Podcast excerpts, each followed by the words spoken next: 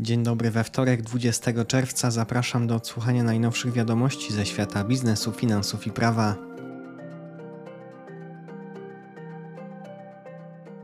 W poniedziałek po początkowych zwyżkach indeksy na GPW stopniowo osuwały się na południe.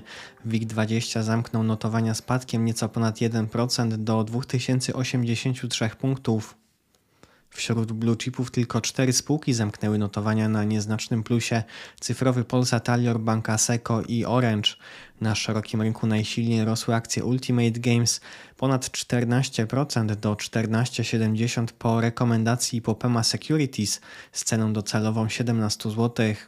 Niemiecki DAX również spadał około 1%.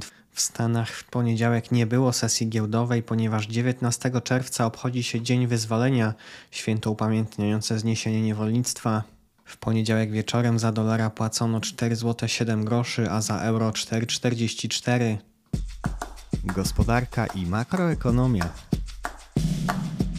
GUS poinformował, że w zeszłym roku przeciętne wynagrodzenie w gospodarce narodowej wzrosło o niecałe 12% do 6346 zł. Najwyższe wynagrodzenia odnotowano w sekcji górnictwo i wydobywanie nieco ponad 1100 zł, a najniższe w zakwaterowaniu i gastronomii 4128 zł. Przyszłoroczny budżet państwa zakłada prognozowane średnie wynagrodzenie na poziomie 7 tysięcy prawie 800 zł, czyli wzrost o 12,4% rok do roku. Podstawą do kalkulacji składek ZUS dla przedsiębiorców jest 60% prognozowanego przeciętnego wynagrodzenia. W bieżącym roku składki na ZUS wynoszą 1418 zł. W przyszłym roku mogą one wzrosnąć o 176 zł do 1594 zł bez składki zdrowotnej, kalkulowanej w zależności od wybranej formy opodatkowania. Na terenie województwa warmińsko-mazurskiego ma zostać przeprowadzony eksperyment obejmujący od 5 do 31 tysięcy osób, polegający na przekazaniu przez dwa lata dochodu rozporządzalnego w wysokości 1300 zł miesięcznie. Nie jest jeszcze znana data jego rozpoczęcia. KNF przyjęła nowe zasady w ramach rekomendacji S dotyczące zarządzania kredytami hipotecznymi przez banki, które zdecydują się na przystąpienie do rządowego programu bezpiecznego kredytu 2% współfinansowanego przez państwo. Rekomendacja ma uwzględniać również gwarantowany kredyt mieszkaniowy i informacje o ryzykach związanych z kredytem hipotecznym. Zmiany mają wejść w życie od 1 lipca, a nowy rządowy program wsparcia kredytobiorców będzie udzielany przez banki na podstawie umowy z BGK. Minister Rozwoju i Technologii Waldemar Buda poinformował, że do programu Bezpieczny Kredyt startującego w lipcu zgłosiło się 7 banków, które liczą ponad 2000 placówek. Wiceminister finansów Artur Soboń powiedział, że w Ministerstwie Klimatu trwają międzyresortowe prace nad opłatą od nadmiarowych zysków i że podatek jest związany z rozporządzeniem Rady Unii Europejskiej z października zeszłego roku w sprawie interwencji w sytuacji nadzwyczajnej w celu rozwiązania problemu wysokich cen energii. Analitycy firmy CBRE, bazując na prognozach Oxford Economics, poinformowali, że przez kolejne 17 lat liczba ludności w wieku produkcyjnym w Polsce będzie spadała i zmniejszy się do tego czasu o 8,4%, co spowoduje wzrost wskaźnika obciążenia demograficznego z 30% w tym roku do 40% w 2040. Największe spadki liczby ludności notują województwa łódzkie, świętokrzyskie i tak pozostanie w kolejnych latach. Wiadomości z Unii Komisja Europejska zaproponowała regulacje w zakresie wprowadzenia wspólnego unijnego certyfikatu rezydencji podatkowej i dodatkowych przyspieszonych procedur zwrotu w celu wzmocnienia procedur poboru podatku źródła w Unii Europejskiej. Wiadomości ze świata Chiny i Stany Zjednoczone zgodziły się w poniedziałek na ustabilizowanie intensywnej rywalizacji, aby nie przerodziła się w konflikt ale nie przyniosły żadnego przełomu podczas wizyty w Pekinie sekretarza stanu Stanów Zjednoczonych Antoniego Blinkena. W badaniu amerykańskiej firmy badawczej Startup Genome Tel Awiw awansował o dwa miejsca na piątą pozycję w rankingu najbardziej atrakcyjnych na świecie miejsc dla rozwoju startupów i innowacji. Liderem rankingu pozostaje kalifornijska Dolina Krzemowa, a za nią plasowały się Nowy Jork, Londyn i Los Angeles. W poniedziałek brytyjski rząd ogłosił wprowadzenie przepisów, których celem jest utrzymanie sankcji nałożonych na Rosję do czasu wypłacenia przez nią odszkodowań Ukrainie i usprawniają przekazywanie zamrożonych rosyjskich aktywów na odbudowę Ukrainy. Minister spraw zagranicznych James Cleverly zadeklarował: Będziemy wspierać Ukrainę tak długo, jak będzie to konieczne, aby odbudowała się po rosyjskiej agresji i położyła podwaliny pod dobrze prosperujący naród. Informacje biznesowe. Jeden z założycieli CD Projekt, Michał Kiciński, przywraca na rynek znaną z czasów PRL markę sprzętów audio Unitra. Reaktywacji firmy towarzyszy wizja popularyzacji wysokiej jakości urządzeń audio hi-fi. Pierwsze produkty mają trafić do sprzedaży na jesieni bieżącego roku. Na początek w ofercie będzie 9 produktów, a jeden ze wzmacniaczy kosztuje 15 tysięcy. KGHM chce wybudować zakład produkujący sól ważoną z zasolonych wód kopalnianych. Szacunkowe koszty inwestycji miałyby wynieść miliard złotych przy okresie realizacji do 6 lat.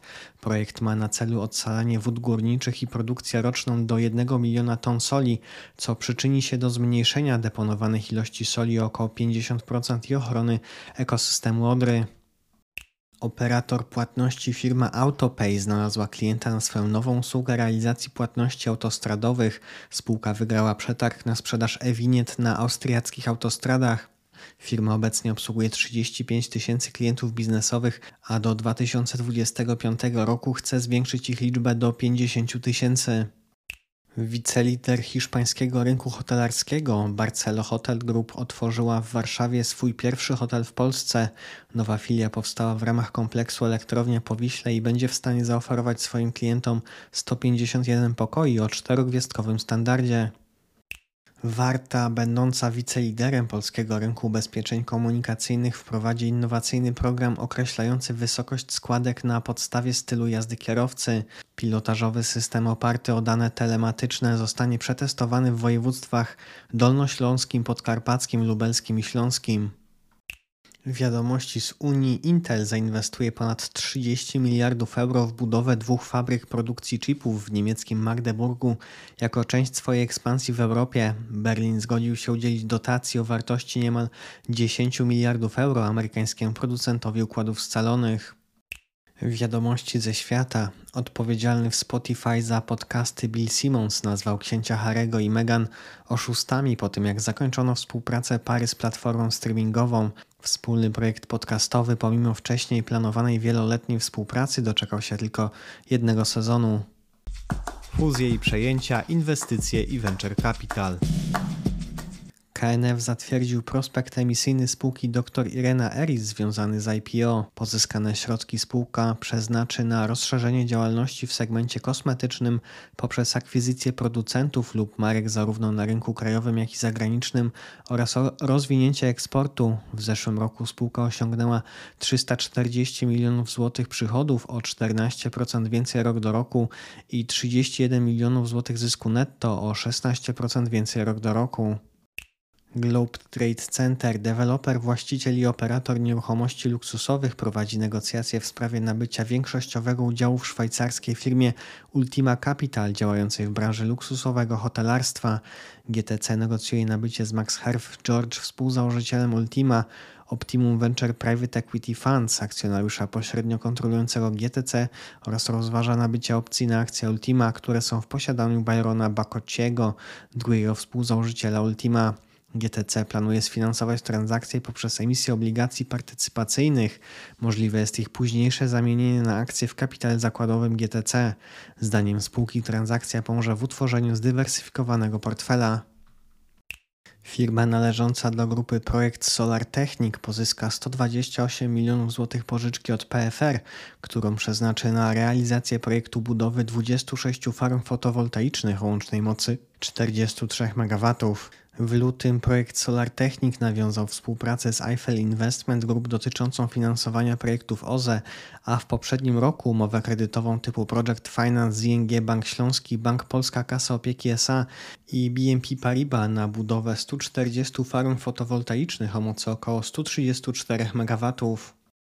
Wiadomości z Unii Europejskiej. Zgodnie z decyzją włoskiego rządu, tylko firma Camfin, kontrolowana przez szefa Pirelliego, ma prawo nominować kandydatów na stanowisko dyrektora generalnego w firmie Pirelli. Największym udziałowcem posiadającym 37% udziałów w Pirelli jest chińskie przedsiębiorstwo Sinohem. Decyzja włoskiego rządu została podyktowana chęcią zachowania włoskiej firmy w rękach Włochów. prawo i podatki.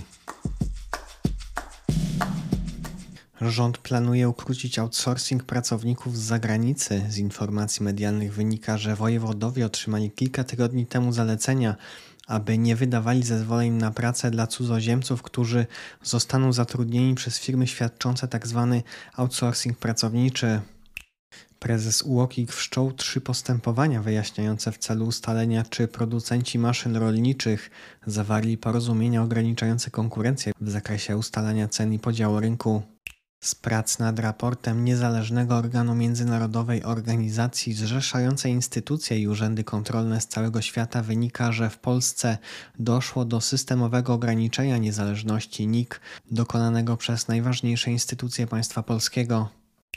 Przepisy ustawy o Krajowym Rejestrze Sądowym nie są dostosowane do przepisów KSH wprowadzających instytucje grupy spółek. Ze względu na brak przepisów wykonawczych realnie nie da się wpisać grupy spółek do KRS.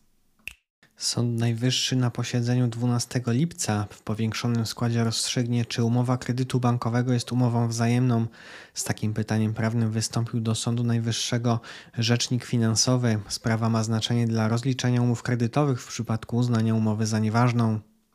Wojewódzki Sąd Administracyjny orzekł, że zapłaty przez klienta całości kwoty usługi lub dostawy towaru nie można traktować jako zaliczki. Oznacza to, że przedsiębiorca musi w takiej sytuacji rozliczyć przychód z chwilą otrzymania całości wynagrodzenia za przyszłą usługę lub dostawę. Sąd Najwyższy uznał, że kierowanie bezpodstawnych oskarżeń wobec przedsiębiorcy o powiązania z urzędnikami oraz korupcję w piśmie do organów publicznych może naruszyć dobro osobiste tego przedsiębiorcy, skutkujące prawem dochodzenia odszkodowania. To już wszystko w podcaście. Dane rynkowe i wyniki finansowe znajdą Państwo w prasówce, na którą można zapisać się na businessupdate.pl. Jeżeli serwis jest pomocny, będziemy wdzięczni za polecanie go oraz oceny na platformach do podcastów. Ja życzę Państwu owocnego wtorku i do usłyszenia jutro.